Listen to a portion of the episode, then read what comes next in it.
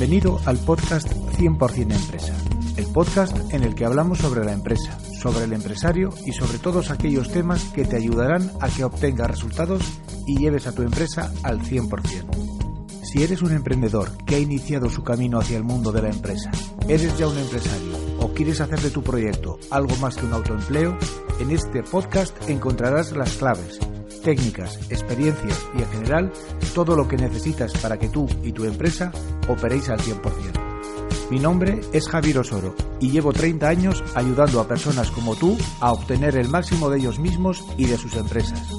Tú también puedes hacerlo. ¿Aceptas el reto? ¿Sí? Pues vamos a ello. Hola, hay una realidad que siempre está presente en todos los proyectos no importa cuál es la actividad a la que te vas a dedicar y cuál es el tamaño y complejidad del proyecto que quieres desarrollar. Todas las empresas, todos los proyectos necesitan una fuente de financiación. Hoy vamos a trabajar sobre cómo realizar una correcta planificación de tu financiación y te voy a mostrar cuatro formas de financiar a tu empresa correctamente. Lo primero que debes hacer es reconocer e identificar la naturaleza de tu empresa o proyecto.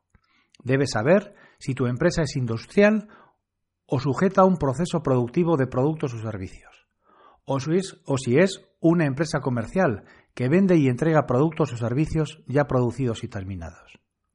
Esto es debido a que en las empresas industriales el plazo desde que inviertes un euro en la producción del producto o servicio hasta que lo recuperas a través del cobro de tus ventas es generalmente superior al plazo en el que esto ocurre en una empresa comercial. Lo segundo que debes hacer es saber y determinar qué vas a financiar, ya que puedes financiar un equipo, y un equipo es un bien, una maquinaria, un vehículo o un equipo informático que va a participar en el proceso de producción o distribución de tu producto, y que va a estar presente en la empresa en el medio o largo plazo. También puedes financiar materias primas, productos terminados o producción o la producción de un servicio. Es decir, algo que está destinado a su venta. Su presencia en la empresa será más o menos corta, dependiendo de la, de la rotación de las ventas. También puedes financiar las propias ventas. Es decir, financias el periodo desde la entrega y facturación hasta el cobro efectivo. En el primer caso, lo que financias es es un bien que interviene en la actividad. En el segundo y tercer caso, lo que financias es la propia actividad. El tercer paso que debes realizar es establecer correctamente la fuente de financiación. Existen cuatro fuentes de financiación. Los clientes, los proveedores, los bancos y los fondos propios. La financiación a través de los clientes la obtienes a través del dinero que te entregan antes de que prestes el servicio o entregues el producto. Y esto se puede producir de dos formas diferentes.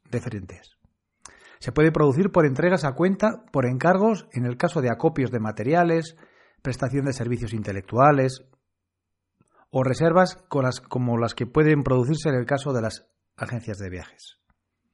También puede producirse a través de pagos recurrentes, como son las cuotas por participación en un grupo o asociación, o los pagos por servicios profesionales, ya sea abogados, asesores, etc., o en los casos de los seguros privados de salud.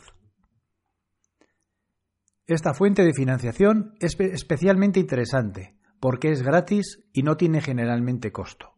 Sin embargo, debes tener en cuenta que para que sea operativa al 100% necesitas un nivel de ventas importante y constante. Otra fuente de financiación es la que te aportan tus proveedores los productos o servicios que tus proveedores te entregan tienen un valor económico que para ti suponen un coste. El periodo que transcurre desde que recibes este valor hasta que lo pagas es una fuente de financiación. Esta financiación puede ser más informal mientras se realizan los trámites de facturación, de facturación y pago o expresamente acordada a través del plazo aplazado. Perdón, del pago aplazado.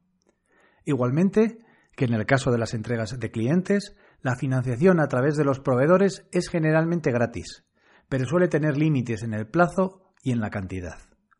No obstante, si tienes un importante nivel de compra, los importes financiados pueden ser muy relevantes. La tercera fuente de financiación son los bancos.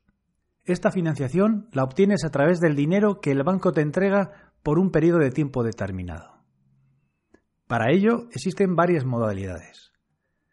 Por ejemplo, el descuento comercial, que es dinero que, que, te anticipa el banco contra la presentación de documentos de cobro, ya sean recibos o pagarés, y que tienen un vencimiento posterior.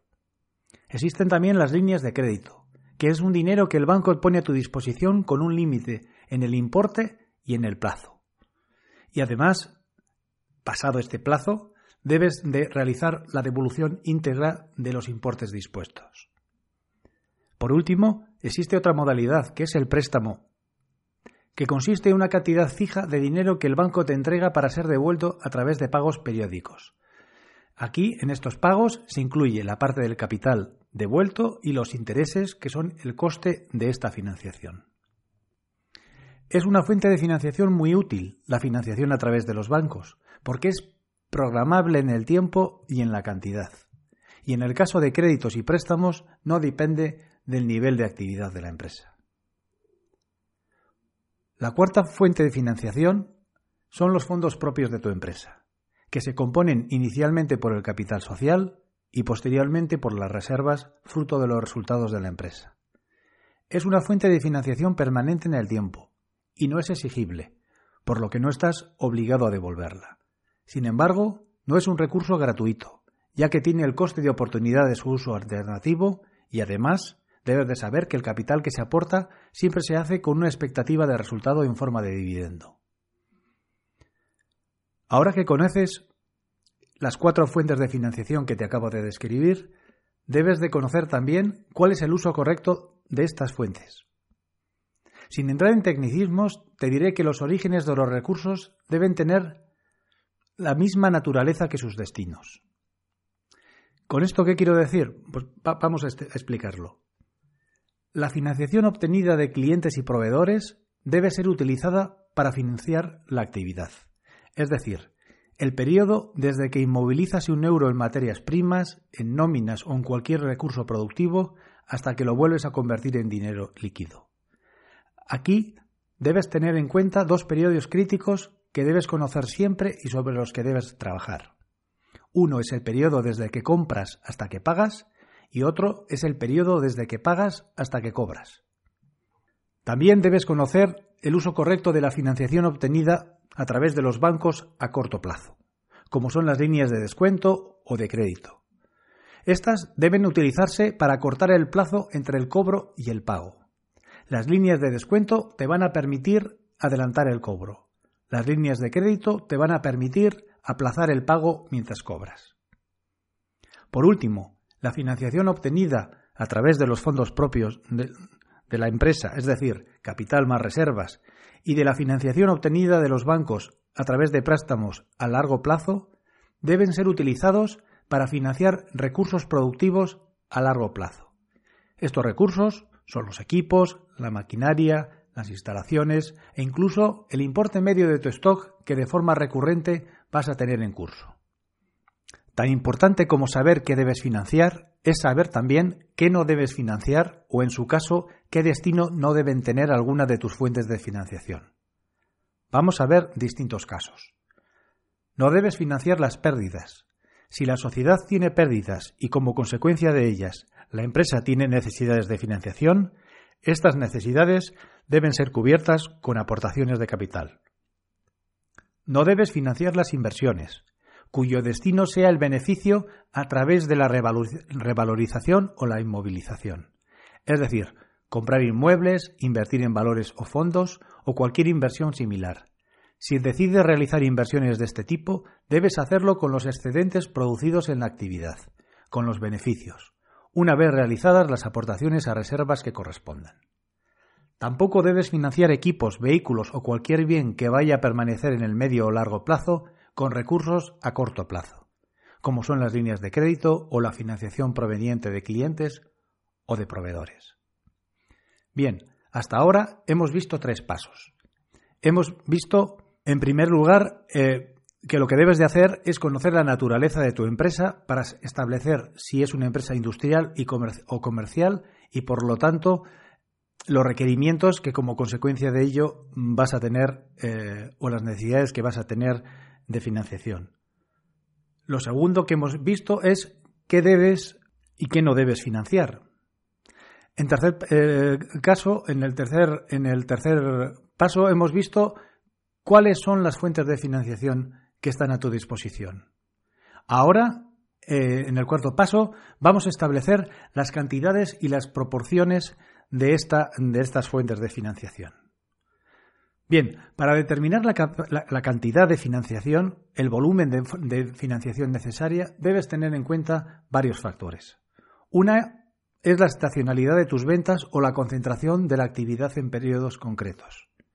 Otra es el periodo medio de maduración de tu empresa. Y aquí distinguimos dos periodos. Uno, el periodo de maduración económica, es decir, el periodo desde que adquieres los bienes hasta que los transformas, los vendes y los cobras, y el periodo de maduración financiera, es decir, el periodo desde que pagas tus adquisiciones hasta que cobras tus facturas. Asimismo, también debes de contemplar cuál es el nivel de externalización de los procesos de producción de tus productos o servicios. La externalización reduce generalmente el volumen de financiación, ya que las empresas subcontratadas asumen parte de estas necesidades de financiación. También no solo es una cuestión de cantidad, sino también de la proporción en, la cual debes de o con la cual debes de financiarte. Es decir, qué proporción con bancos, qué proporción con clientes y proveedores y qué proporción con recursos propios. Esta proporción depende de varios factores.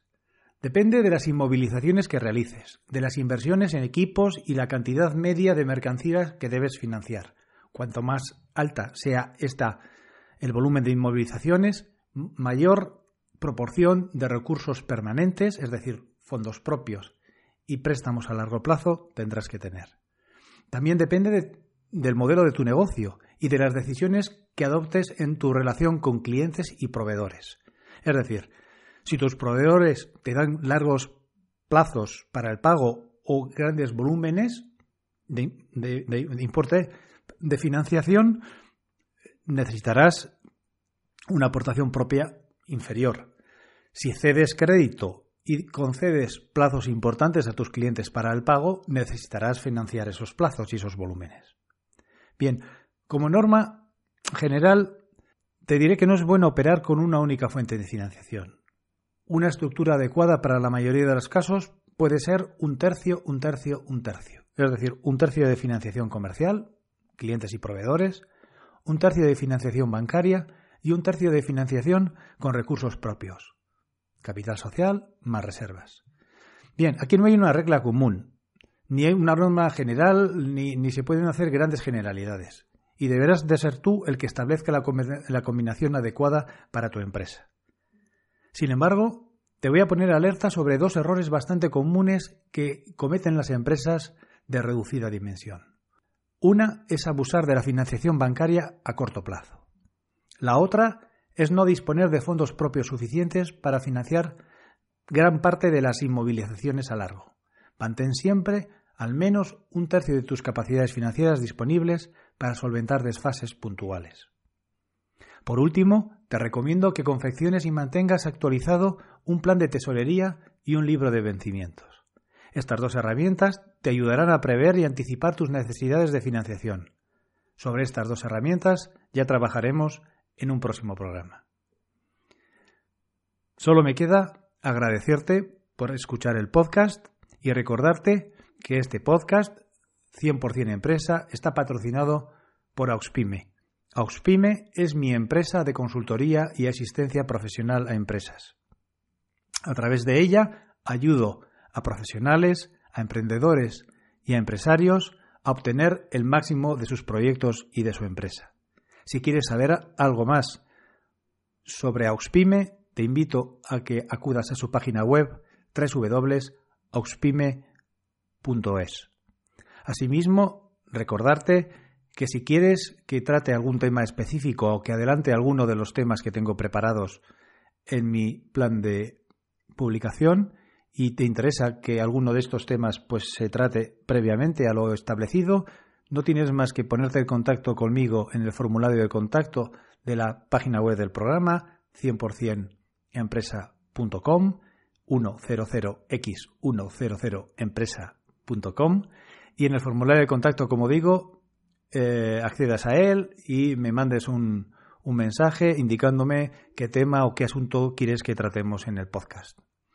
Asimismo, indicarte que mm, si pudieras darle o ayudarnos a darle la máxima visibilidad al podcast, te lo agradecería. Para ello, no tienes otra cosa que hacer que hablar a aquellas personas que puedan tener las mismas inquietudes que tú referente a su mejora profesional o la mejora de su empresa y que también eh, pues dejes una reseña en, el, en, el, en el, si es de iTunes, pues dejando cinco estrellas o en, cualquier otra plataforma, ese iBox o la, o la que sea. Y bueno, pues dejando una buena reseña de forma que podamos darle máxima visibilidad al podcast y de esta forma pues ayudar al máximo número de personas. Nuevamente, muchas gracias por escuchar el programa y nos vemos en el próximo. Muchas gracias.